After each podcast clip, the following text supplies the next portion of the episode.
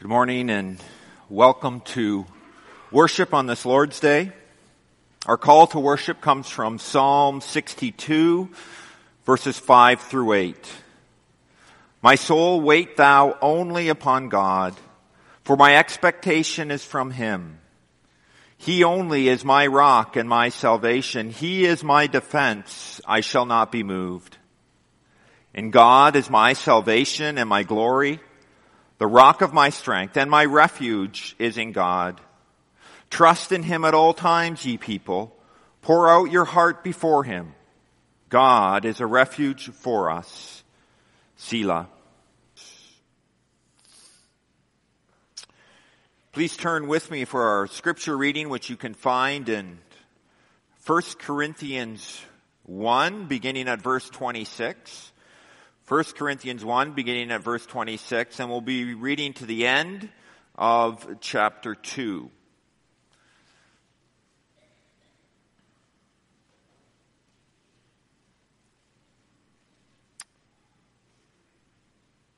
For ye see your calling, brethren, how that not many wise men after the flesh, not many mighty, not many noble are called. But God hath chosen the foolish things of the world to confound the wise. And God hath chosen the weak things of the world to confound the things which are mighty. And base things of the world and things which are despised hath God chosen, yea, and things which are not, to bring to naught things that are, that no flesh should glory in his presence. But of him are ye in Christ Jesus, who of God is made unto us wisdom and righteousness and sanctification and redemption, that according as it is written, he that glorieth, let him glory in the Lord. And I, brethren, when I came to you, came not with excellency of speech or of wisdom, declaring unto you the testimony of God. For I determined not to know anything among you save Jesus Christ and him crucified.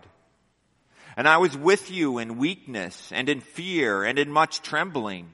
And my speech and my preaching was not with enticing words of man's wisdom, but in demonstration of the Spirit and of power, that your faith should not stand in the wisdom of men, but in the power of God.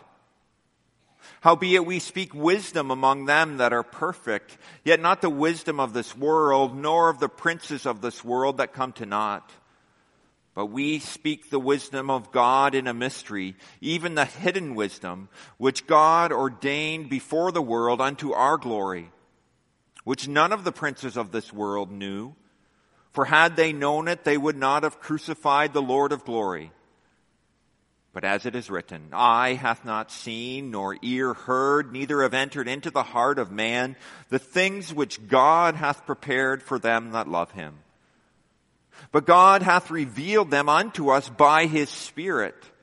For the Spirit searcheth all things, yea, the deep things of God.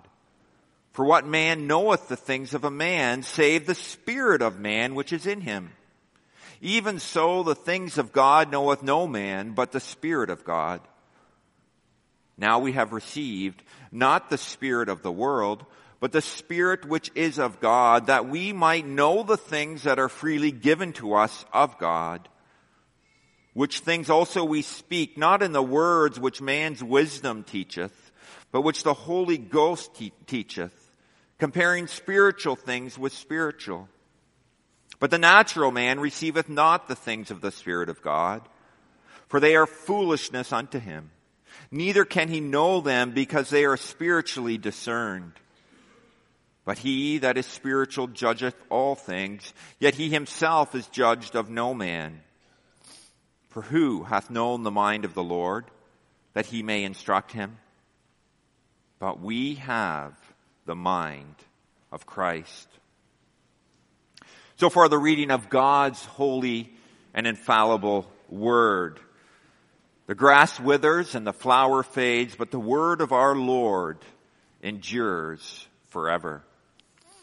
Please turn with me in the back of your Psalters to page 53, where we'll be reading from The Heidelberg Catechism, Lord's Day 25.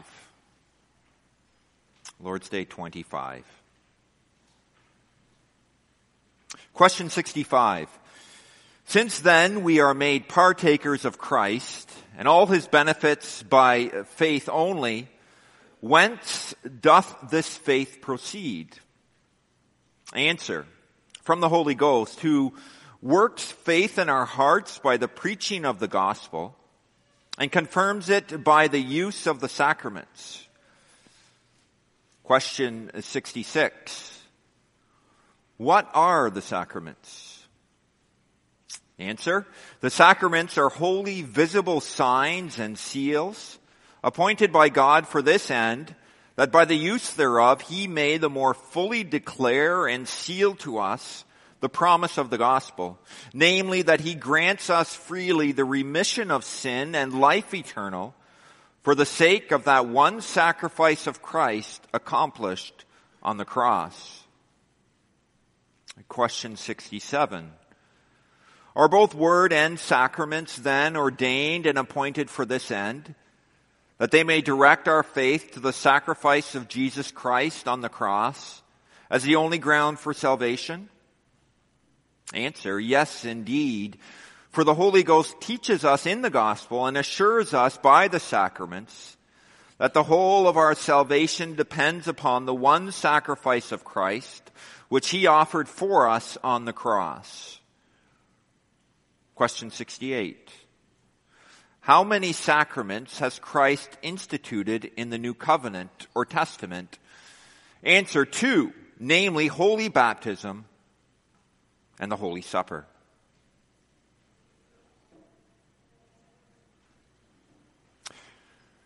Now we read from, uh, our text this evening is found in, in 1 Corinthians, 1 Corinthians 2, and this is in the time when Paul is on his missionary journeys.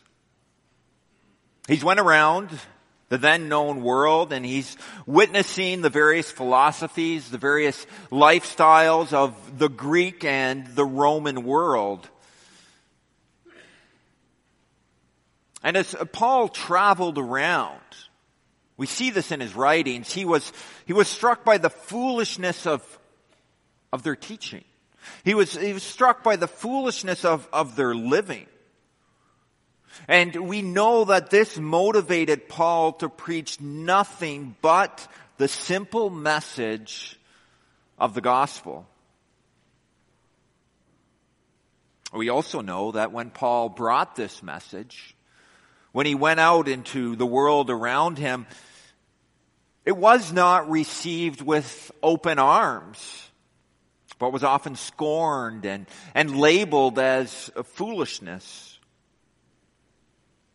Paul tells the Corinthians in the beginning of chapter 2 what message it was that he brought. He says, And I, brethren, when I came to you, came not with excellency of speech or wisdom, declaring unto you the, the testimony of God. For I determined not to know anything among you save Jesus Christ and Him crucified. And my speech and my preaching was not with enticing words of man's wisdom, but in demonstration of the Spirit and of power, that your faith uh, should not stand in the wisdom of men, but in the power of God. When Paul first came to Corinth, he went to the Jewish synagogues and when he was there, he he met a lot of opposition and very few converts. Those who rejected the gospel there, they, they did not recognize the divine truth of the message. Not only did they not recognize, but they were often hostile to it. And in doing so, in being this way, they thought they were wise. But the reality was they were really fools. So what did Paul do then? So then Paul went to the Gentiles with the gospel. And here it was more readily received, but these new Christians in Corinth were, were slow to conform their lives to the gospel. For these Gentiles who had believed, many yet remained attached to the, their foolish, the foolish ways of the world. They remained attached to living reckless lives that oppose their profession of faith. And after Paul has left Corinth, after when he's staying in Ephesus, he, he hears about this. He hears about the effects of false teaching and worldliness upon the Corinthians, and he writes them. He writes them to reinforce the fact that the simple gospel he brought them is true wisdom. And it comes with power. It comes with power not only to bring regeneration, not only to save them, but also to change their lives. It's power of God for complete salvation. It's God's hidden wisdom spoken in a mystery. A mystery that the Holy Spirit works in the Corinthians' hearts, but also in our hearts by the preaching of the gospel. And the Holy Spirit confirms by the use of the sacraments. And this morning we're going to be looking at the revelation of this spiritual wisdom, how the Holy Spirit reveals the hidden wisdom of God to us. And our sermon is titled The Revelation of Spiritual Wisdom. We'll be looking at our spiritual blindness to spiritual wisdom, our spiritual awakening to spiritual wisdom, and our spiritual instruction in spiritual wisdom. Now, I want you to go back with me a moment. Children, you probably remember the story of Elijah on Mount Carmel. I want you to think about what happened there for a, for a, for a moment when the Lord miraculously breathed fire from heaven and consumed the sacrifice. How these Israelites were confronted with the reality of God's existence. The reality that He was the Almighty, He is the Almighty God. And they fell on their faces at that time and they said, the Lord, He is God, the Lord, He is God. There was a reaction to the powerful display by the Lord. And no doubt the Lord used this for the conversion of some, but overall, if we look in our Bibles, we see that the nation of Israel, the people overall did not change. The impressions faded and the people returned to their idolatrous ways. And then I want you to think about Judas. Judas followed Jesus around for three years. He witnessed the many miracles that Jesus did. He heard the life-giving preaching of our Savior. And he didn't believe in him. In fact, he betrayed him for 30 pieces of silver. And then I want you to think about when Jesus rose from the dead. The guards that were guarding the tomb, they, they witnessed his resurrection. They saw that it was a reality, that this in fact happened, and they ran to the Pharisees and they told the Pharisees what had happened, that Jesus had indeed risen from the dead. And how did the Pharisees react? Did they fall on their faces in repentance? realizing that Jesus was who he said he was. After all, the evidence is right in front of them. No, they invented lies in, in an attempt to eradicate the truth of Jesus' witness. These scriptural examples, these illustrate well the natural human heart the hardness and belligerent nature of our person to God's truth and to God Himself. You've heard the expression, you can't see the forest for the, for the trees. This is when someone begin, when, when someone uh, is so engrossed in the details that they can't see the big picture. Well, this, this isn't what is happening in these examples. The trees and the forest have been clearly presented to these people. They just can't see the trees or the forest. In fact, they refuse to see the forest and the trees. The crowds on Mount Carmel had all the evidence before them that they needed to trust and believe in the Lord. Judas and the Pharisees had no excuses for their unbelief and rebellion, for they were witnesses of the incarnate God man. They witnessed his miracles. They heard his words of life. Yet for all of these people, God's truths never penetrate, penetrated their hearts. It may have had a temporary effect, but for most it was if God's truth just bounced off them with no effect. How can this be? Was there, was there a problem with the message? Perhaps Jesus needed to do more spectacular miracles and, and better signs. And maybe then these people would have believed.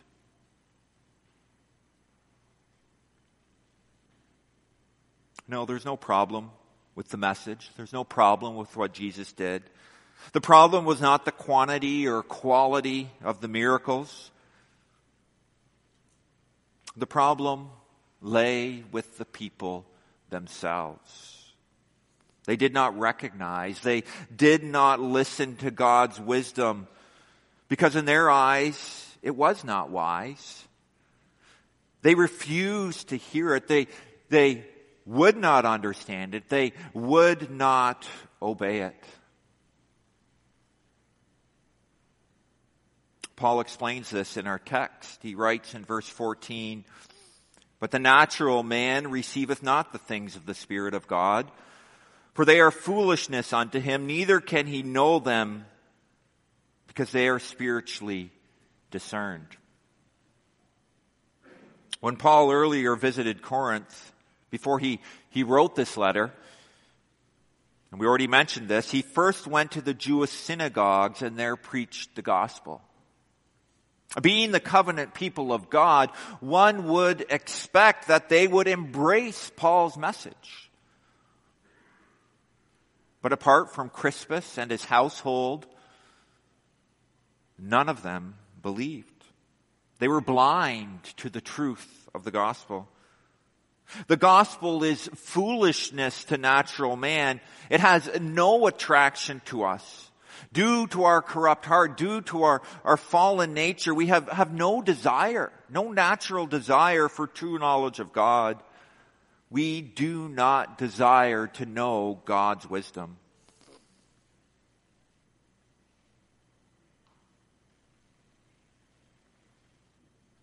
However, not only do we not desire to know God's wisdom,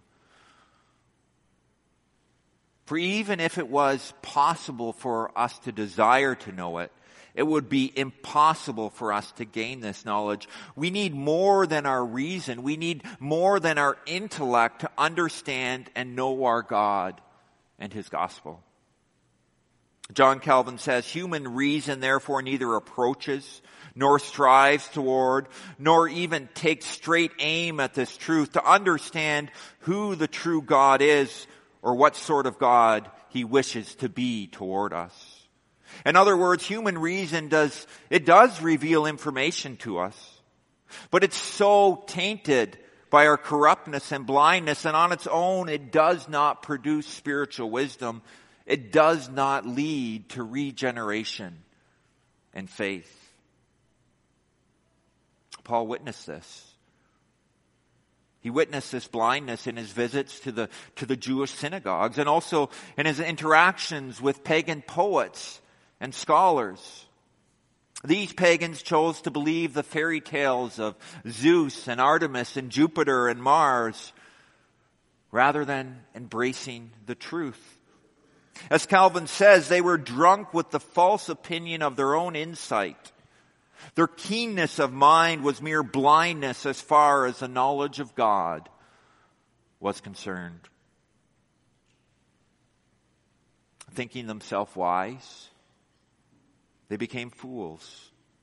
Choosing to believe the lies that their sinful heart and Satan told them rather than the truth of the gospel as it is presented in Holy Scripture. According to Paul in verse 14 in our text, we in our unregenerate, we in an unsaved state, we refuse to accept the things of the Spirit of God. And not only do we not accept them, but we are unable to understand them because they can only be spiritually discerned. The wisdom of God can only be discerned, only be known by those who have the Holy Spirit. As we look around the world, as we're often bewildered by why so many people so readily reject the life-giving truth of the gospel. The apostle John speaks of this. He addresses this in the first chapter of his gospel. He writes, in him was life, in him, referring to Jesus, was life. And the life was the light of men, and the light shined in darkness, and the darkness comprehended it not. A few verses later, he writes, He was in the world. Again, speaking of Jesus. And the world knew him not. He came unto his own, and his own received him not. By nature, we are spiritually blind. Our eyes don't see it. Our ears don't hear it. Our hearts reject it. And our minds don't understand the wisdom of God. You know, believers, you see this sometimes. You see this sometimes when maybe you're bringing the gospel to unbelievers. And as you present the gospel, it, sometimes it can be discouraging because it just seems to go right over their heads. It seems to be going in one ear and out the other. There seems to be, even though they're hearing the words you're speaking, they're hearing the words you're saying.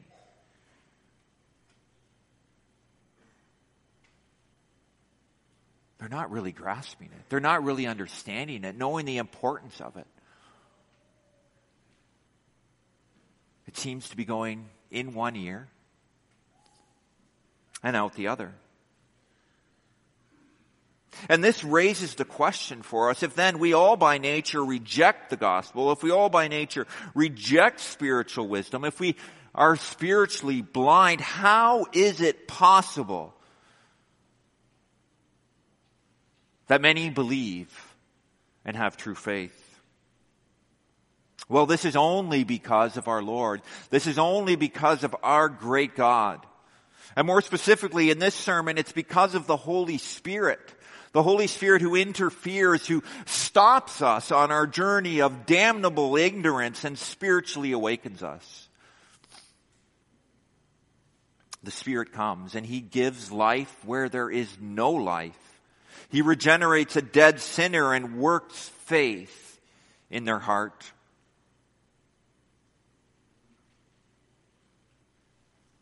Our spiritual awakening, and this is our second point, occurs through the work of the Holy Spirit. The Holy Spirit awakens a sinner, causing their supernatural rebirth into spiritual life. And when the Holy Spirit awakens a sinner, he causes them to be born again. The theological term for this is regeneration. Regeneration. We know when we generate something, we're creating or, or making something. But when we regenerate something, you're, you're taking something that already exists and you're giving new life to it. You're giving new life to something that is already made. I know many of you um, or some of you work at the thrift store in, in Granville for the seminary called Regenerate. And I'm pretty sure you picked this name for its spiritual meaning, but also for the, the practical meaning the word has for the store. So what, what do you do at this thrift store? Well, you sell secondhand clothes and goods. And by selling these goods, you're giving second life to clothes, to furniture, to other things that would otherwise not be used again. In a sense, you're regenerating the items that you sell. When the Holy Spirit regenerates, He does something much more powerful that's done at the thrift store, but He comes to already existing people, but He gives them new life so that they're born again. Sinners that were spiritually alive, spiritually dead are now alive. Those that were blind now see. And I'm sure you're aware of the perfect picture that Ezekiel gives us in chapter 37 of his of his, of his prophecy. And he, in chapter 37, the Lord calls Ezekiel to go out to a valley that's full of dry bones. Do you picture this? A valley full of dry bones. There's no life there in these bones. They're dry and, br- and brittle. And he goes and he, he preaches to them. Ezekiel writes, he says, Again he, that's the Lord, said unto me, Prophesy upon these bones, and say unto them, O ye dry bones, hear the word of the Lord. Thus saith the Lord God unto these bones, Behold, I will cause breath to enter into you, and ye shall live, and I will lay sinews upon you, and will bring up flesh upon you, and cover you with skin, and put breath in you. And ye shall live and know that I am the Lord. Just an interesting side note here. The word breath here is also the same word for spirit. It's also the same word for spirit. There is no life in these bones, and this is a picture of our spiritual deadness.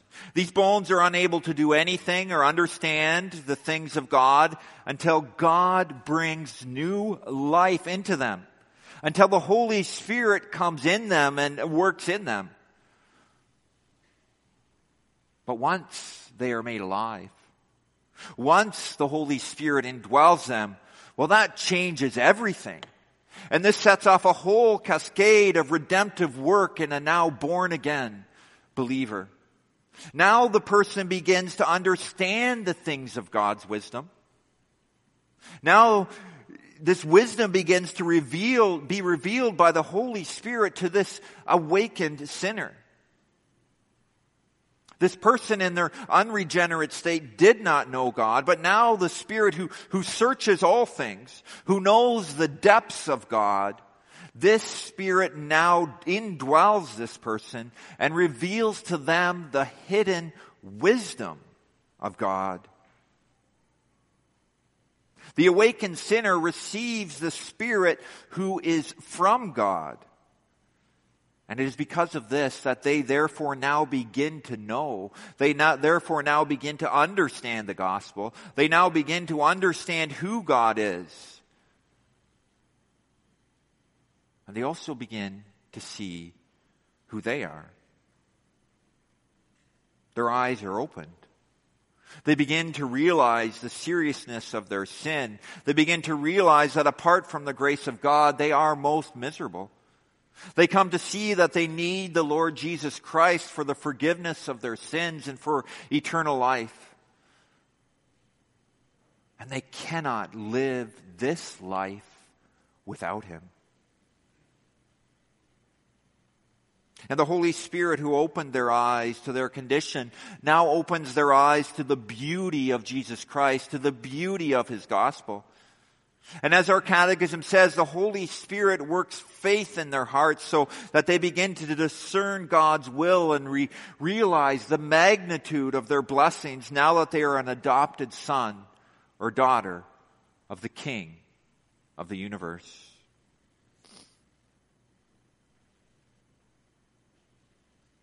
We all must be spiritually awakened.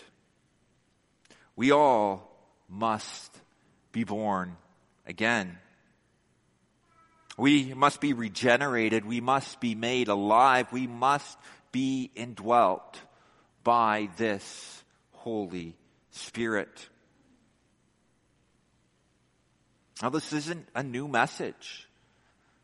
This is something we hear from this pulpit every Sunday. And perhaps it's something that we hear so much that out of habit we start to tune it out. I often listen to music when I study. Usually it helps me concentrate. It helps me by tuning out any distractions that are going on around me. I usually listen to music that I'm very familiar with. But if a new song pops up, sometimes I'll, I'll lose my concentration and think about it. But usually music acts as just background noise. I don't really pay attention to the music. I don't pay attention to what I'm listening to. Is the gospel that you hear every Sunday here like the old songs, the familiar songs on your playlist? The ones you know so well that you're just automatically tuning it out? You're not listening to it. You're not listening to the precious gospel because you hear it so frequently. Many of you here still are not saved and you hear this gospel freely offered every week. Is it like an old song that you tune out? Or maybe it's like the old song that you, you skip on your playlist. You know, I, I do this as well. A song comes up that I've heard so many times. I say, no, not this song again. And I, I hit skip and, and move on to the next one. Maybe this is what's happening in your head right now. You're thinking, here comes this old familiar message again. I wish I could hit the skip button and we could move on with the sermon. But many of you still are not born again. This is the message. This is the invitation that you need to hear. You have not been awakened from your sleep of death. You are dead, dry bones that cannot do or understand the will of God. And if you continue on your way, it will lead to everlasting destruction and eternal death. Though this be the thousandth time you're hearing the call to repent and believe the gospel, I pray that this time you will hear it. That you would bow your knees, con- confessing your sin. That you would turn by faith to the Lord Jesus Christ for your salvation. Though you've heard this every single Sunday, this is the greatest news ever. This is the greatest news you will ever hear. Though you are dead in your sin and you cannot do or understand the hidden wisdom of God, yet there is available for you a Savior. A Savior who will take away your sin. A Spirit who will awaken you from death to life. Therefore turn and live for why will you die?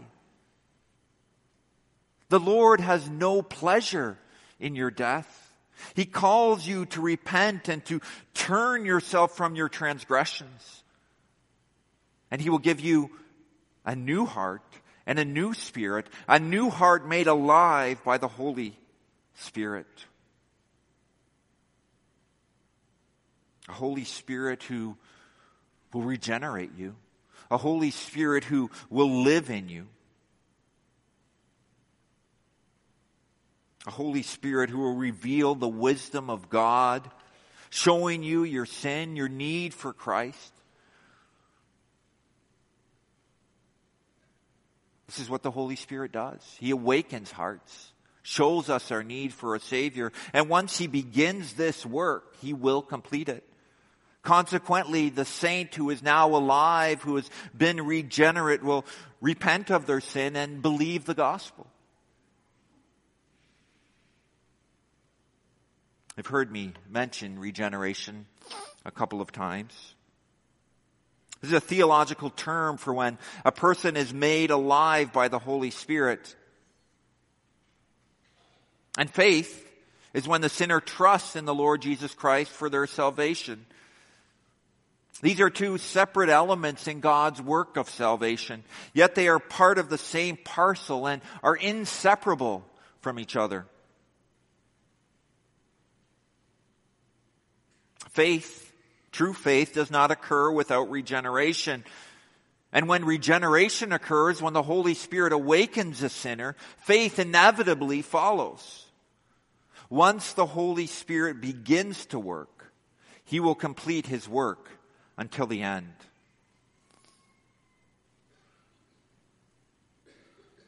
And once the Spirit begins to work, He will continue to work in the hearts of believers. He will continue instructing you in spiritual wisdom that He has awakened you to. When we are born again, when we first believe and have faith in Christ, we might be tempted to think the journey's done. We've arrived. But the reality is the work, God's work of salvation is not finished. Yes, you are a child of God, and yes, you are on your way to glory. But your salvation journey has just begun and will not be complete until you enter glory. We can be prone to put all of our emphasis on being born again. But we forget that this is only the first step of salvation. The Holy Spirit continues to work, continues to work in the lives of believers, in their hearts and minds.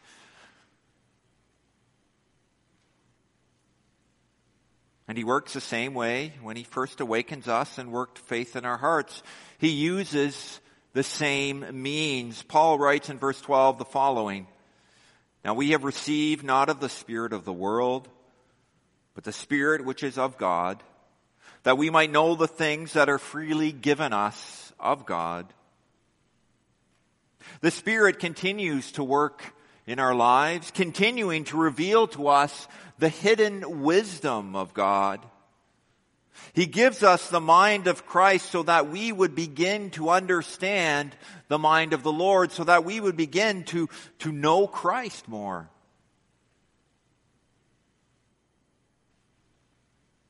So how do we begin to understand the mind of the Lord? How does the Holy Spirit instruct us? Is it through dreams and visions? Is it through miracles? Is it through our emotions and experiential experiences? Although we should never divorce God's providence and our experiences from the work of the Holy Spirit, yet the Word of God, including the sacraments, supersede and overrule all else.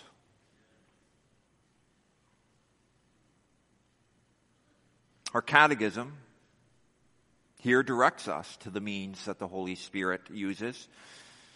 It tells us that the Holy Spirit works faith in our hearts by the preaching of the gospel, by the word, and confirms it by the use of the sacraments.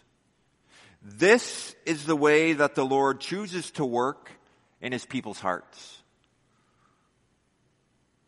The Lord never works savingly in the heart of a person apart from His Word. He may use other means. He may direct events so that a person comes to the Word. But He always and only uses His Word for the conversion of sinners. This is why it's so important that we read our Bibles. This is why it's so important that we, we come to hear the preached word. Perhaps you're looking for the Lord to work in your life. Maybe you're waiting for a sign, an act of providence, and an experience, a feeling that will somehow take you a step forward in your faith. Have you read your Bible? Have you listened to the preaching of the Word? Have you searched the Scriptures to see what it tells you about God and how true His Word is?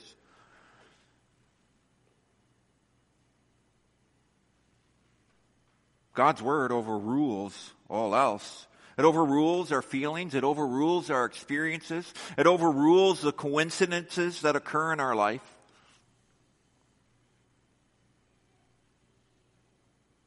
What is God telling you in His Word?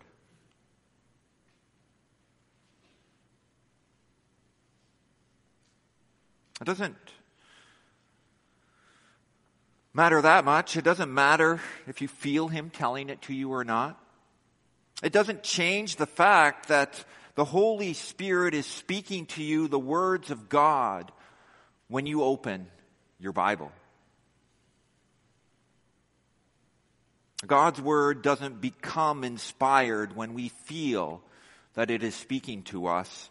For it is already inspired, and each time we open our Bibles, each time we hear the preached Word, God is speaking to us. He's revealing Himself to us. And yet we, we often struggle on struggling to believe what God tells us in His Word. We, we do not take His Word. We do not take God at His Word. We don't take it at face value. Sadly, we find it difficult to believe the promises of God are for sinners like us. We look at ourselves, we, we look at our failings, the, the indwelling sin that remains in our heart, and we think there's no way these promises can be for me. Who did Christ come for? He says himself, He did not come to save the righteous. He came to save sinners. He came to call you and me, sinners, to repentance and faith, to call us to live our lives for Him. And dear struggling believer, Though you may know but a little of Christ, and though you, like all believers, cannot begin to see your worthiness of salvation, yet the amazing thing, and this is the gospel, the amazing thing is that the promises of God, the favor of God, the love of God are plainly given to you in His Word. These, God's Word points you to Christ. His promises point you to Christ, to the benefits of salvation. And we can trust, we can absolutely rely on what the Lord says about Himself and what He says about His benefits. We can trust Him. We can trust His Word more than we trust ourselves. We can trust Him more than we trust our doubts. And yet the Lord in His mercy, here we sit as doubting Christians, finding it hard to believe God's Word, finding it hard to believe that the truth of the gospel can, can be true for me. And then He comes to us. In a few weeks we'll see this and he not only allows us to hear His word, but then He comes to poor doubting Christians and He gives us visible signs, visible seals of His favor, visible signs and seals of His grace. He goes beyond what we hear. And he gives us the sacraments of baptism and the Lord's Supper. He shows us, he visibly confirms the fact that our sins have been remitted and that we now have eternal life because of the one sacrifice of his son, Jesus Christ. He comes to us and he shows this to us. As sure as you see this, so true is it. So true is this. He grants these to us so that we would grow in our faith, that we would be assured in our faith. And he continues. Sunday after Sunday to reveal to us day after day the hidden wisdom of God. The Spirit works faith in our hearts by the preaching of the gospel and confirms his faith by the use of the sacraments. And as we look at the Spirit's work, we confess, yes, it's He who works faith. This is not something we can do ourselves. The Spirit works faith. But I must warn you that before you throw up your hands, before you use the sovereignty of God and your inability as an excuse not to believe, you need to know, and Scripture clearly testifies, that the Lord, in particular the Holy Spirit, is more willing to work in you than you can imagine. That can never be your excuse. The gospel call freely comes. And what a blessing that it's the Spirit that works, that willingly does what we can't do. He freely offers the gospel to each of us. He does this every time we open the word. He does this every time we hear the preached word. He does this every time we see the sacraments. He willingly and eagerly changes heart. He gives new hearts, hearts that embrace Jesus Christ and his gospel.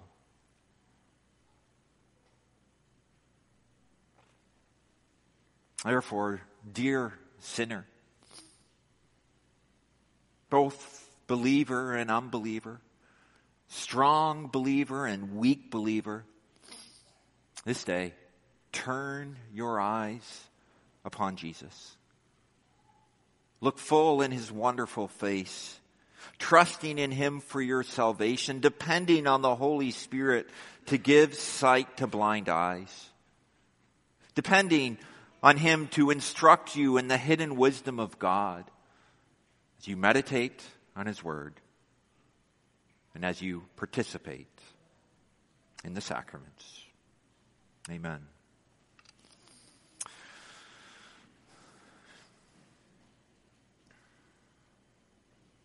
Our most gracious and merciful God in heaven, we thank thee, Lord, for thy word, for again bringing us the gospel this day. We pray, Lord, that all of us would not only seek to be born again, but Lord, that we would seek to know the wisdom of God, which is Jesus Christ. And that we would seek to walk in this wisdom all the days of our life. Lord, we stand astounded at thy willingness to work, to conform us to thy image, to restore us into thy image, to make right all that is wrong in us. Thou art a most wonderful an amazing God. And we pray these things all in Jesus' name. Amen.